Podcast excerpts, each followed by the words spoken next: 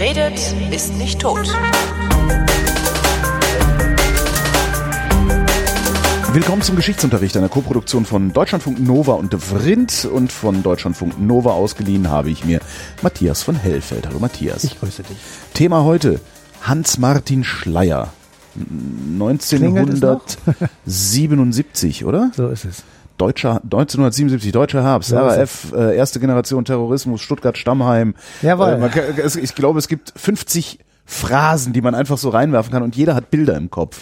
Jeder hat Bilder im Kopf und äh, die, die etwas älter sind, so wie wir zwei beiden Hübschen, ähm, die erinnern sich auch noch, wo sie waren an dem Tag, als entweder Schleier entführt wurde oder als die äh, in Stammheim einsitzenden RAF-Leute sich umgebracht haben oder er selber gefunden Ich nicht mehr, dazu wurde. bin ich dann doch zu jung gewesen. Ich bin Ähm, Jahrgang 69, das äh, okay, aber ich habe die, die dritte Generation habe ich noch mitgekriegt, Herrhausen. Ja, ähm, Da weiß ich noch, dass ich mehrfach in äh, als als Fahranfänger Hm. äh, in Polizeisperren gefahren bin, wo sie wo sie auch wirklich mit, mit, automatischen Waffen gestanden haben und äh, einen Kofferraum Ja, durchsucht ich kann haben dir das so. äh, noch ein bisschen weiter dramatisieren. Ich habe damals sehr lange Haare gehabt, einen Parker getragen und was noch viel schlimmer war, ich fuhr einen hellblauen Volvo 142, den P142. Die Insider wissen, dass das ein sehr, sehr schönes Auto war, mit einer sehr robusten Maschine für Studenten bestens geeignet. Und ähm, äh, diese Maschine oder dieses Auto wurde teilweise auch von Terroristen gefahren und ich hatte lange Haare und einen Parker und ich bin jedes Mal, wenn ich in eine Polizeikontrolle kam, das war sehr oft hier in Köln, ähm, bin ich wirklich in Schweiß ausgebrochen, weil es tatsächlich hier dazu gekommen ist, dass bei einer Kontrolle ein junger Polizist durchgedreht ist, weil der, der hat einfach Angst gehabt Ja. und hat versehentlich mit nervösem Finger mit seiner MP durchgezogen und hat einen völlig unschuldigen Pkw-Fahrer erschossen. Ach du Scheiße. Ähm, de- de- weil einfach die Situation so aufgeheizt war. Die Polizisten wurden rallig gemacht und ähm, die Menschen, die jedenfalls hier in Köln waren, auch wurden auch rallig gemacht. Und es war eine beschissene Situation, zumal die Entführung tatsächlich dort stattgefunden hat, wo ich groß wurde. Also es ist tatsächlich aus, von meinem Elternhaus einen halben Kilometer weg. Hinterher wurde er übrigens versteckt gehalten in dem Ort, in dem ich zur Schule gegangen bin, in Erftstadt-Liebla. Genau. Und in der Wohnung hat dann nämlich sogar eine, eine, eine Schulfreundin von mir, Ah. hat dann später haben die in dieser Wohnung äh, gelebt. Ja, Also äh, Wahnsinn. Also jedenfalls, das war tatsächlich für mich ein, ein hautnahes Erlebnis. Ich war zu, also an dem Tag der Entführung war ich in Urlaub, in Ferien mit meiner Freundin damals und als wir zurückkamen, mussten wir schon, die Einreise nach Deutschland war schon sehr kompliziert für uns, eben mit diesem blauen, hellblauen Volvo. Und ähm, wie wir dann hier in Köln waren, war also alles mit Polizei voll und es war wirklich eine ziemlich üble Situation und ähm, das war genauso wieder auch so eine Zäsur, von der ich denke, das wird dieses Land wirklich geprägt haben und das wird viele Leute, ähm, solange sie leben, werden, werden das nicht vergessen, so ähnlich wie 9-11 oder Ja. die Mondlandung, um jetzt mal Ja. positive Dinge zu sagen, ähm, oder Kennedy ist auch so, so eine Geschichte, die eben jeder wirklich weiß. Und ähm, damals war tatsächlich eben der deutsche Herbst auf dem Höhepunkt, das was man dann so genannt hat. Also Warum eigentlich Terror, deutscher weil sich Herbst? dort alles kulminiert hat sozusagen. es war tatsächlich im Herbst. Äh, Es war es im Herbst okay. 77 ist so das meiste. Da, kurz davor war Jürgen Ponto, äh, Dresdner Bankchef, der Mhm. ermordet wurde. Und ähm, davor war äh, der Peter Lorenz, die Entführung des CDU-Vorsitzenden von Berlin, Peter Lorenz. Warum? Weiß man eigentlich, warum die das gemacht haben? Also ich kann mir vorstellen, man, er, man ermordet den deutschen Bankchef, man äh, äh, ermordet den Generalbundesanwalt, um äh, denen da oben äh, die Nachricht zu schicken, auch ihr seid nicht sicher oder so. So, so äh, könnte Naja, ich mir das daher romantisieren. Aber äh, warum haben die das gemacht? Naja, sie haben natürlich, die haben versucht, Leute zu entführen, um einsitzende Gesinnungsgenossen Okay. freizupressen. So, und bei Peter Lorenz, da erinnern wir uns vielleicht alle dran, das war zwei Jahre vorher, ähm, ist es auch gelungen. Da wurden also sechs oder sieben Leute ausgeflogen. Ich glaube, in den Jemen bin ich mir nicht ganz sicher, aber ich glaube, in den Jemen übrigens einer, der das, der sich nicht hat ausfliegen lassen, war Horst Mahler. Der Einbeinige. Ja, das ist, Ja. das ist wirklich ein Phänomen. Der hat tatsächlich mit der RAF eingesessen, Ja. Hat die Möglichkeit gehabt, aus der Nummer rauszukommen, also ausgeflogen zu werden, hat das abgelehnt und ist dann im Laufe der Jahre genau auf die andere Seite des politischen Spektrums äh, gewandert. Also ein Phänomen, äh, das hat man ja öfter sozusagen, dass, dass äh, die Ja, es ist politische so- so- Gesäßgeografie Ja. ist eben nicht eine Linie, sondern ein Kreis. Ja. Und oben an den Spitzen sind rechts und links ganz eng zusammen. Hufeisentheorie. Genau. Hufeisentheorie, genau. Jedenfalls, ähm, also die hatten 75 Erfolg gehabt und dann ähm, saßen ja immer noch welche in Haft, also die führenden Köpfe, Bader, Enslin und ähm, Jan-Karl Raspe zum Beispiel und die Später habe ich dann in Frankfurt da gewohnt, wo ähm, war das, ich glaube, Bader und Raspe verhaftet wurden, im Hofeckweg, wo sie aus dieser Garage, Aus Garage. ge- gezogen wurden in Unterhose. Davor. Da habe ich gegenüber gewohnt. Allerdings habe ich es nicht beobachten können, weil das war äh, in, das war schon dieses Jahrtausend. ja, jedenfalls Ich habe eine Verbindung zur RAF. Ja, Holger, da würde ich mal drüber nachdenken.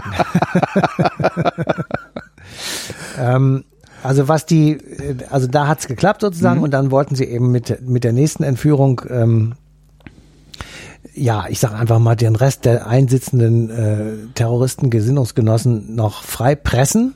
Die saßen in Stammheim, ne? Die, Das saßen, das, die saßen in Stuttgart-Stammheim, da wurde ihnen der Prozess gemacht, Stammheim, das war jetzt aber wirklich, da muss man auch deutlich dazu sagen, das war jetzt auch so ein Ausnahmegefängnis. Damals war das eine absolute Neuerung, Hochsicherheitstrakt nannte man das.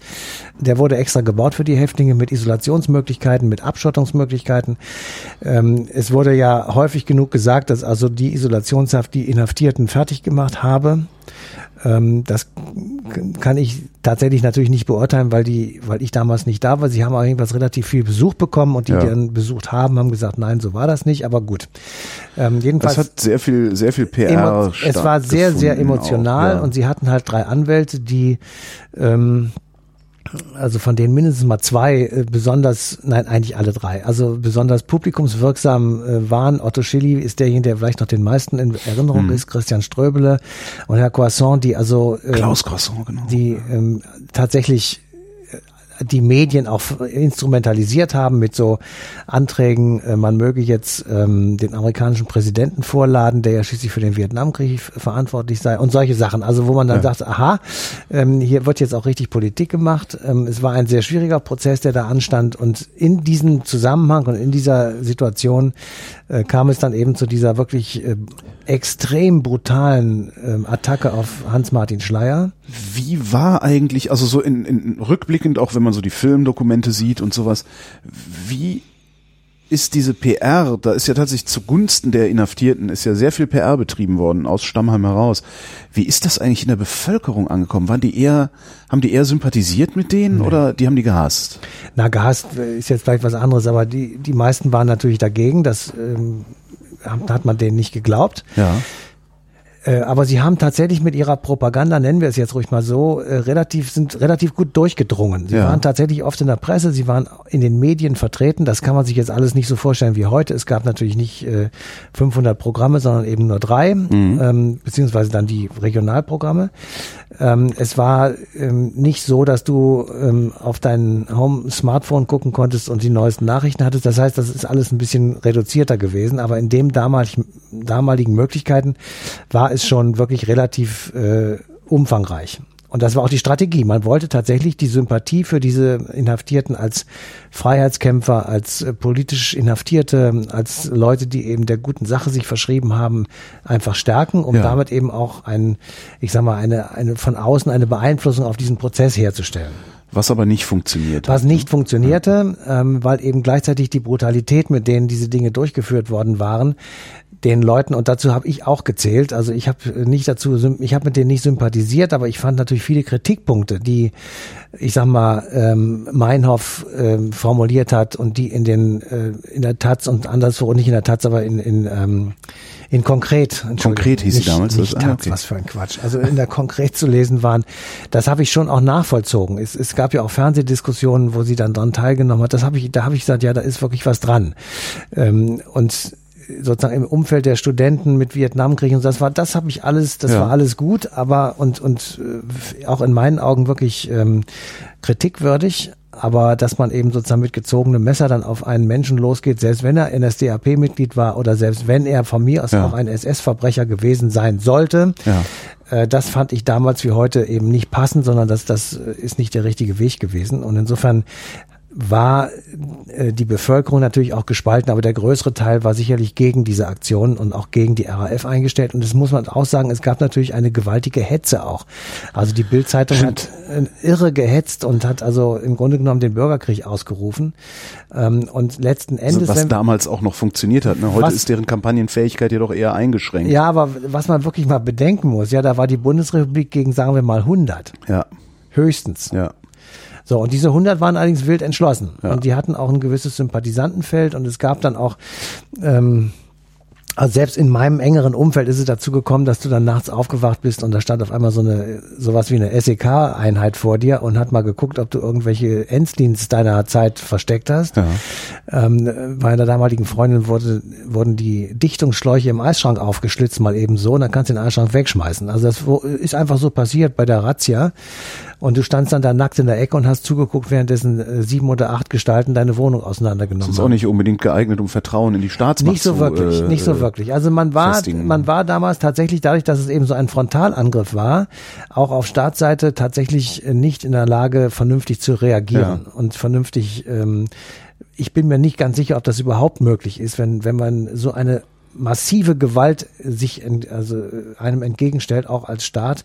Ob man da vernünftig und immer schön ruhig und rational handelt, das weiß ich nicht. Das Ähm, ist auch, auch, auch ein Staat muss ja lernen. Äh, Das, äh, wir Auch haben das, das. ne, hatten wir in der, in der ähm, Olympiasendung Genau. auch gesagt, dass, woher hätten sie es wissen sollen? und das ist alles nicht. Vorzuwerfen ist ihnen, dass sie nicht da angerufen und gefragt haben, wo die Leute sich schon damit auskennen. Ja, ne? das stimmt, Aber das, das stimmt, aber also gutes Stichwort 72, das ist ja noch nicht so lange her gewesen, ja. Ja, ja. Und ähm, wir haben hier ja auch schon über Benno Ohnesorg äh, gesprochen, das war 67, das war zehn Jahre her und die Bewegung 2. Juni, die sich auf Benno Ohnesorgs Ermordung wirklich kaltblütige, schlimme, also eine, das war eine katastrophale Tat, die da der Polizist namens Koras äh, Ja. vollbracht hat. Ähm, äh, Darauf berief sich ja ein Teil der RAF mit der Bewegung 2. Juni. Und ähm, insofern äh, gibt es einen Zusammenhang sozusagen zwischen diesen, diesen singulären Erscheinungen und Taten, herausgehend aus der ersten, ich sag mal, ähm, Studentenbewegung, die sich dann radikalisiert hat in Teilen und eben Benno Ohnesorg und was dann so in den Folgejahren da passierte. Dazu gehört auch die Erfahrung mit München 1972, das Attentat auf die Olympischen Spiele und die Unfähigkeit der Deutschen darauf zu reagieren, aber auch der westlichen Welt. Also wir, da war keiner, außer Ja. vielleicht den Israelis, aber auch da ist vielleicht der Mossad etwas überschätzt. Also, ähm, also immer schön vorsichtig bei vorschnellen Rückschlüssen. 1975 bei der Entführung Peter Lorenz, das war wirklich sehr wichtig, weil das war erstens die Bewegung 2. Juni, also die haben sozusagen sich darauf berufen. Und zweitens hat der Staat dort ähm, Weichheit gezeigt und ist eingeknickt, hat also ausgetauscht, was ähm, hinterher zu großen Diskussionen geführt hat. Und vermutlich also auch auch innerhalb der Politik. absolut. Aber auch erst als Schleier dann passiert Nein, ist. Oder auch, auch schon vorher schon. Okay. hm. Die haben gesagt, wir wollen, wir können das nicht zulassen, dass so ein prominenter Vertreter, äh, ich sag einfach mal, umgebracht wird. Ja. Und die Debatte ist sehr schwer zu führen. Ähm, willst du sagen, nein, das ist das Risiko eines Politikers. Wenn er Politiker ist, dann kann er auch umgebracht werden. Ja, das kannst du sagen, aber Wer wird dann noch das Politiker? kannst du erst, nee, das kannst du erst nach Lorenz oder nach Schleier konntest du das sagen. Nein, das konnte Du hattest man nie vorher, sagen. Du hättest es vorher, hättest du es theoretisch begründen müssen. Ähm, du, du kannst natürlich sagen, so, es, Staat- ist, es ist dein, ne, du, du stehst jetzt unter erhöhtem Risiko, Ja. das weißt du jetzt, damit musst du leben, wenn du das nicht willst, werd Tischler. Das kann man ja immer noch sagen. Ja, ja. Aber wenn so ein Fall noch nie irgendwo passiert ist, das ist, Ja. das ist ist theoretisch ist das nicht vermittelbar. ist auf Also jeden das, Fall schwieriger, das stimmt. Von daher ist es damals äh, gar keine Frage gewesen wahrscheinlich. Also das, Äh, jedenfalls, als, als dann Schleier passierte, ja. Ja. das kann man ja wirklich ähm, lang und breit nachlesen, ähm, hat es sehr schnell diesen Krisenstab gegeben. Im, Im Krisenstab saßen äh, Vertreter aller Parteien, auch der Oppositionsparteien. Also Helmut Kohl zum Beispiel war dabei, Friedrich Zimmermann, der später Innenminister wurde, war dabei von der CSU. Helmut Kohl hat ähm, später gesagt, er wollte sich, hätte sich austauschen lassen wollen gegen Schleier, wo, wo alle gesagt haben, hast du einen Vogel? Ja, was soll das? Das ist ja, das ist ja nur PR. ja. Ähm, man kann das jetzt einfach mal so zur Kenntnis nehmen. Das ist eine, wäre eine sehr mutige Tat gewesen, zweifellos. Aber ähm, äh, ich habe also später gelesen mit einem gewissen Vergnügen, ehrlich gesagt, selbst wenn es eine schlimme Situation war, wie es da in diesem Krisenstab zugegangen ist. Ähm, es wurde relativ viel Cognac ähm, verkonsumiert, es wurde unentwegt geraucht und gegessen natürlich und man spielte letztendlich Schach. Ja. Weil es waren sehr viele Phasen, wo man äh, warten musste, wo man einfach nicht wusste, wie das so weitergeht. Ja. Und ähm, es war aber dann doch relativ schnell klar, ähm, nachdem überhaupt klar war, was passiert ist. Ja, das kann man sich heute auch nicht so richtig vorstellen. Die wussten eine gewisse Zeit lang nicht, was ist eigentlich los. Wie, was ist los? Das, die haben doch hier, das war doch hier in Köln-Lindenthal. Da haben Nein, das war in Braunsfeld, Braunsfeld. in der äh, da haben die doch mit Maschinengewehren den Benz von dem total zerlegt. Ja, aber du wusstest nicht, wo er ist. Du wusstest nicht, ist er tot? Du wusstest nicht, liegt er, also wir spielen jetzt gleich einen Ausschnitt aus der Tagesschau von, ja. der, von dem Tag ein. Da wirst du sehen, dass die nicht genau wussten, Sachstand 20 Uhr. Da war das schon auch ein bisschen her. Also ich weiß jetzt nicht genau, wie viel Uhr es passierte, jedenfalls ein bisschen früher. Zu der Zeit war nicht klar, ist er entführt worden, ist er ermordet worden, ist er irgendwo in einem Krankenhaus. Das Einzige, was man wusste, ist, es hat dort diesen Anschlag gegeben und es gibt Tote, die liegen auf der Straße, die konnte man sehen. Da gibt es ganz schreckliche Bilder, ja. die wurden damals im Übrigen veröffentlicht, im Gegensatz zu heute. Da wurden Tote tatsächlich auch gezeigt. Also ja. da lagen, das ist zwar weit weg gewesen, aber man konnte tatsächlich sehen, dass da Leichen lagen mit so verdeckt, mit, mit Decken. Und ähm, die Tagesschau um 20 Uhr, die hört sich dann so an. Guten Abend, meine Damen und Herren. Fünf Wochen nach der Ermordung des Bankiers Ponto ist am Abend auf den Vorsitzenden der Bundesvereinigung der deutschen Arbeitgeberverbände, Hans-Martin Schleier, in Köln ein Attentat verübt worden. Schleier wurde offenbar verletzt, möglicherweise entführt. Vier Polizeibeamte, die zu seinem Begleitkommando gehörten, wurden getötet. Nach den bisher unbekannten Tätern wird gefahndet. Das Bundeskriminalamt hat sich sofort in die Ermittlungen eingeschaltet. Seit 18.11 Uhr überstürzten sich die Meldungen vom Attentat auf Schleier. Trotzdem ist Klarheit über Hergang und Opfer bisher nicht zu gewinnen. Nachdem es zunächst geheißen hatte, über Schleiers Befinden und seinen Aufenthaltsort sei nichts bekannt, äußerte ein Polizeisprecher in Köln die Vermutung, Schleier sei entführt worden. Kurz darauf dementierte ein Polizeisprecher Entführungsgerüchte. Schleier sei vielmehr in ein Krankenhaus gebracht worden. Wiederum kurz darauf soll das Bundeskriminalamt in Wiesbaden die Entführung des Arbeitgeberpräsidenten ohne weitere Einzelheiten mitzuteilen bestätigt haben. Dies wurde schließlich von einem anderen Mitglied des Bundeskriminalamtes in Zweifel gezogen. Für eine Entführung spricht, dass offenbar keine amtliche Stelle weiß, wo Schleier sich aufhält. Was ja dann möglicherweise schon ein Hinweis darauf ist, dass die Polizei ein Kommunikationsproblem Unbedingt. hat. Unbedingt. Und wer in Köln gelebt hat zu der Zeit, äh, der kann das gut nachvollziehen. Da wurde zwar unentwegt die, der Verkehr gestoppt und es wurden unentwegt Razzien gemacht, ja. aber es kam unfassbar viele Hinweise aus der Bevölkerung, wer also wo wen gesehen haben wollte und tatsächlich und nicht und überhaupt. Und die waren nicht in der Lage, sozusagen den Spreu vom Weizen zu trennen, also die wichtigen von unwichtigen Informationen und entsprechend denen dann auch nachzugehen. Ansonsten hätten sie Und sie Schleier hätten ihn gefunden. sofort gefunden. Ja. Das war hier direkt das um die Ecke. Ähm, das ist äh, Luftlinie drei Kilometer gewesen, wo der die erste Zeit, ich weiß nicht genau, wie lange jedenfalls die ersten zwei Tage, glaube ich, festgehalten wurde. Naja, und danach ist er nach Liebla gekommen, in dieses Hochhaus. Genau. und äh, auch da hat es ja Hinweise gegeben. Es hat jedem, es hat immer Hinweise gegeben. Ja. Man hat eben nur den falschen Hinweisen ist man nachgegangen sozusagen. Ja. Und das war dann das Problem, was äh, die Sache so furchtbar in die Länge gezogen hat. Das hat ja sechs oder sieben Wochen gedauert. Und ähm, das ist tatsächlich dann eine nervenzermürbende Zeit gewesen. Und die Beteiligten haben ja sehr viel darüber berichtet auch und haben äh, auch sehr frei darüber erzählt. Ähm, es war jedenfalls für alle Beteiligten klar, wir werden nicht verhandeln. Und ja. das hat Helmut Schmidt dann auch sofort in der Regierungserklärung gesagt. Er hat eine, eine äh, im Bundestag eine Regierungserklärung abgegeben und er hat dann sich in einer ziemlich dramatischen Ansprache äh, ich glaube, vor der Tagesschau oder sowas an die Entführer direkt gewendet und hat also äh, ihnen das klar gemacht, wo sie, sie halten sich für mächtig oder genau, irgendwie sowas wo der sind Hammer sie aber nicht, ne? So, genau. Ja, so und das war, das war, das war dieser Krisenstab. Der Friedrich Zimmermann hat es mal so erzählt. Das war die Versammlung der Feldwebel des Zweiten Weltkriegs. Ja. Ja, das waren genau die Generationen, die im Zweiten Weltkrieg so die mittleren äh, Ränge hatte. Ja. Und äh, die waren kampferprobt und gottesfürchtig und trinkfest. Und ja. die haben gesagt, das wollen wir doch mal gucken, wie das hier geht. Und wir werden uns nicht erpressen lassen. Es hat sofort Kontakte gegeben zur Familie und denen ist das auch kommuniziert worden. Dann hat die Familie versucht, sozusagen selbst irgendwelche Drähte loszulassen. Das kann man ja auch alles nachvollziehen. Was die Sache dann wirklich dramatisiert hat und wo man dann wirklich den Atem angehalten hat, war eben äh, die Entführung der Landshut. Also es hat dann sozusagen eine, eine Unterstützungsaktion gegeben ähm, mit der also, ich sag mal, Gesinnungsgenossen, internationale Gesinnungsgenossen weiter noch Druck ähm, auf die Bundesregierung ausüben Captain wollten. Mahmoud.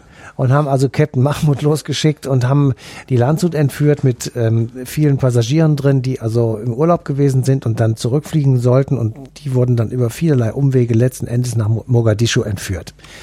So, und ähm, da kam es dann zu dieser Aktion, äh, Ben Wisch, also Hans-Jürgen Wischnewski, der sehr gute Kontakte in diese Gegend der Welt hatte, wurde also von Schmidt dahin geschickt und dann gab es die GSG 9. Die GSG 9 war eine Gründung, die direkt nach den Olympischen Spielen mhm. sozusagen stattgefunden hat und das war der erste riesengroße Einsatz der gleichzeitig ein unglaublicher Erfolg war. Der war wirklich ein Erfolg, weil die haben diese Maschine geknackt und alle Terroristen umgebracht, bis auf zwei, glaube ich, und die, keine einzige Geißel ist gestorben. Also es war ein. Das, finde ich, ich finde das äh, unvorstellbar, dass denen das gelungen ist. Sehr viel das, Glück gehabt wahrscheinlich. Ist ja. auch egal. Sie haben es jedenfalls hinbekommen und damit war dann ähm, ich sag mal, dieses Druckmittel weg und dann gab es ja als Kettenreaktion eben ja. die Selbstmorde in Stammheim, auch da kann man lange drüber diskutieren und eben den unzweideutigen Mord an Schleier, der dann... Irgendwo in der Eifel haben sie den dann hingerichtet, ja, glaube ich. Ne? Der ist hingerichtet worden, also äh, und dann ist er im Kofferraum eines Audi ähm, irgendwo, ich glaube im Elsass stand ah. dann an der Grenze oder sowas. Jedenfalls, da konnte man ihn dann ähm, abholen. Das ist dann auch geschehen und damit war sozusagen diese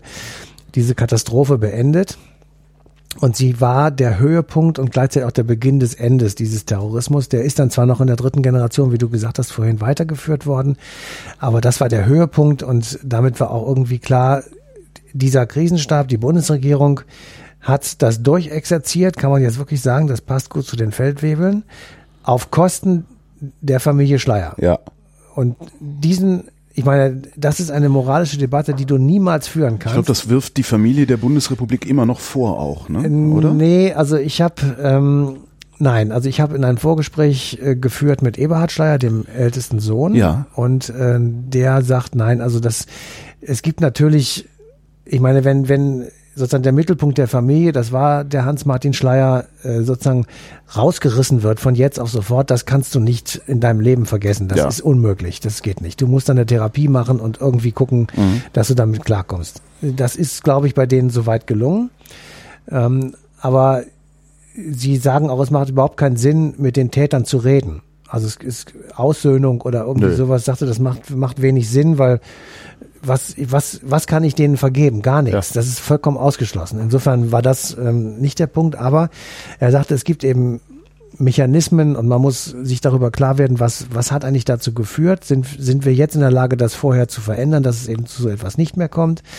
Ähm, und wie kann ich die Gesellschaft so verändern, dass eben ähm, solche Gewaltexplosionen nicht mehr stattfinden. Und das ist vielleicht tatsächlich eine Aufgabe, die solche Leute übernehmen können. Wobei wir sind jetzt im Jahr 2017. Es hat nicht das eine mit dem anderen etwas zu tun, aber Gewalt ist tatsächlich immer noch derartig exzessiv bei uns vorhanden, ja. dass wir jedenfalls dieses Problem bisher nicht in die Griffe kriegen. Dieses nicht, aber was wir danach nicht mehr gesehen haben, waren Entführungen, um irgendetwas, irgendeine politische Forderung durchzusetzen. Das Und stimmt wahrscheinlich, also es würde, es würde mich nicht wundern, wenn, wenn tatsächlich der deutsche Herbst, wenn Schleiers Tod äh, nicht auch das Zeichen an die nachfolgenden Generationen gewesen äh, wäre, äh, zu sagen, es lohnt sich nicht.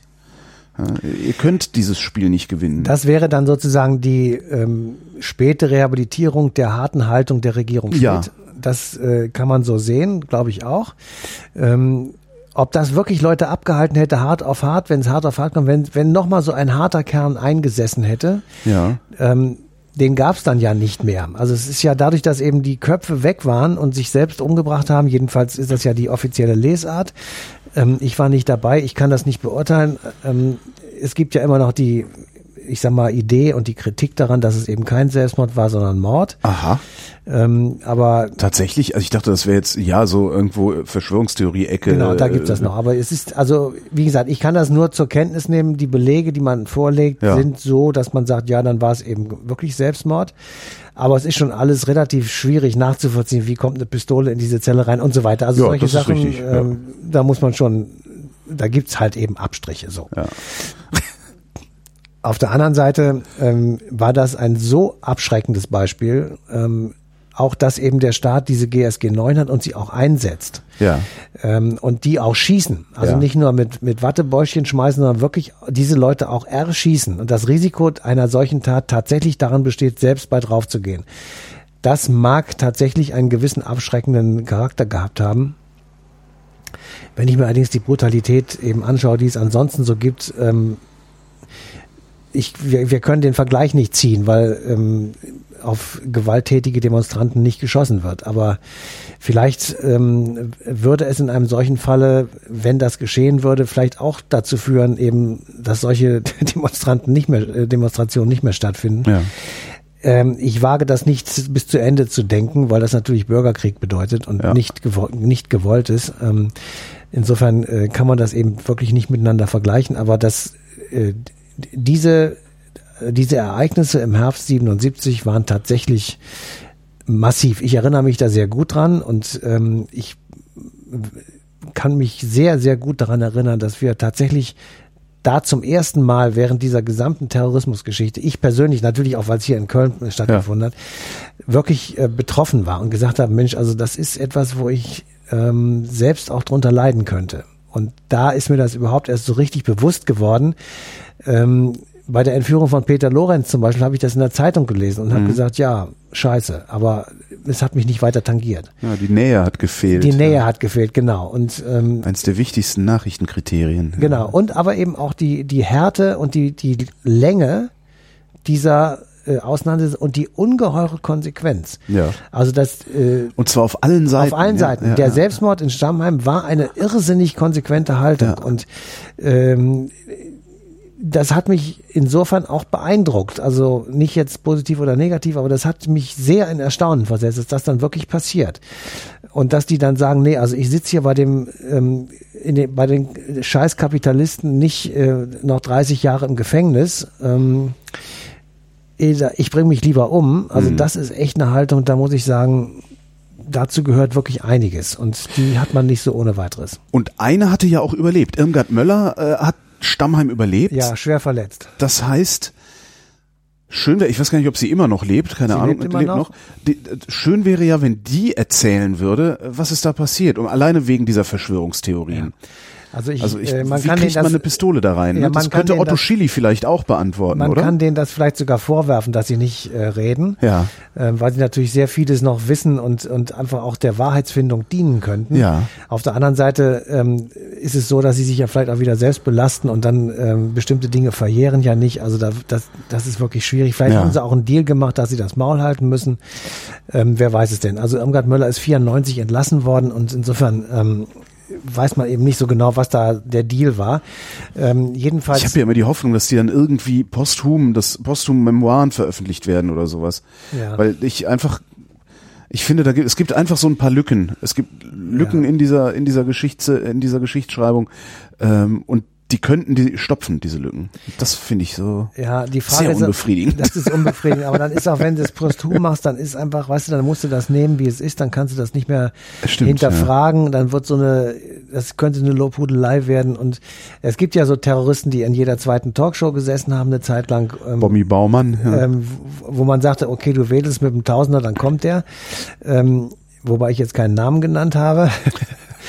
ähm, da weiß man auch nicht so richtig, ist das jetzt eigentlich alles, stimmt das oder ist das jetzt einfach nur was für die Presse? Ja. so, das ist, ja, und auch viel Verklärung wahrscheinlich. Ja, ne? Das ist, weil es ist halt doch 30 Jahre her. ja, es ist, und 40. wenn man, wenn man sich mal überlegt, wer damals gehandelt hat, also wer war Innenminister, was haben die eigentlich so für, für selbst für einen Hintergrund gehabt, was war Helmut Schmidt für ein Typ und auch so, so stramme Konservative wie Friedrich Zimmermann, äh, sind die wirklich, sind das wirklich so miese Charaktere gewesen, die, ich sag jetzt mal, äh, einen Mord in Auftrag gegeben hätten? Kann ich mir nicht vorstellen, muss ich Nee. wirklich sagen, kann ich mir nicht vorstellen. Äh, es wäre ihnen, glaube ich, sogar wirklich lieber gewesen, die vor Gericht zu haben Ja. und sie zu verurteilen und sagen, du sitzt jetzt 20 Jahre im Knast und dann kommst du wieder raus und dann gucken wir mal. Genau. Ähm, also das, das kann ich mir alles so nicht vorstellen. Und dass irgendein Justizbeamter in Stammheim gesagt hat, ich bringe diese Arschgeigen jetzt um, das ist, äh, das ist so eine Räuberpistole, da muss ich auch sagen, das kommt nicht rüber. Wie gesagt, wie man eine Pistole da reinkriegt, finde ich interessant. Ich möchte gerne wissen, wie ein Radio da reinkommt. Mhm. Ähm, die haben ja den Deutschlandfunk gehört, der dann als erstes die, die Nachricht brachte von der Schon Befreiung. Wahnsinn, ja. Also das ist, ähm, also das, da sind schon noch tatsächlich ein paar Fragen, die aber darüber nicht aufgeklärt werden könnten.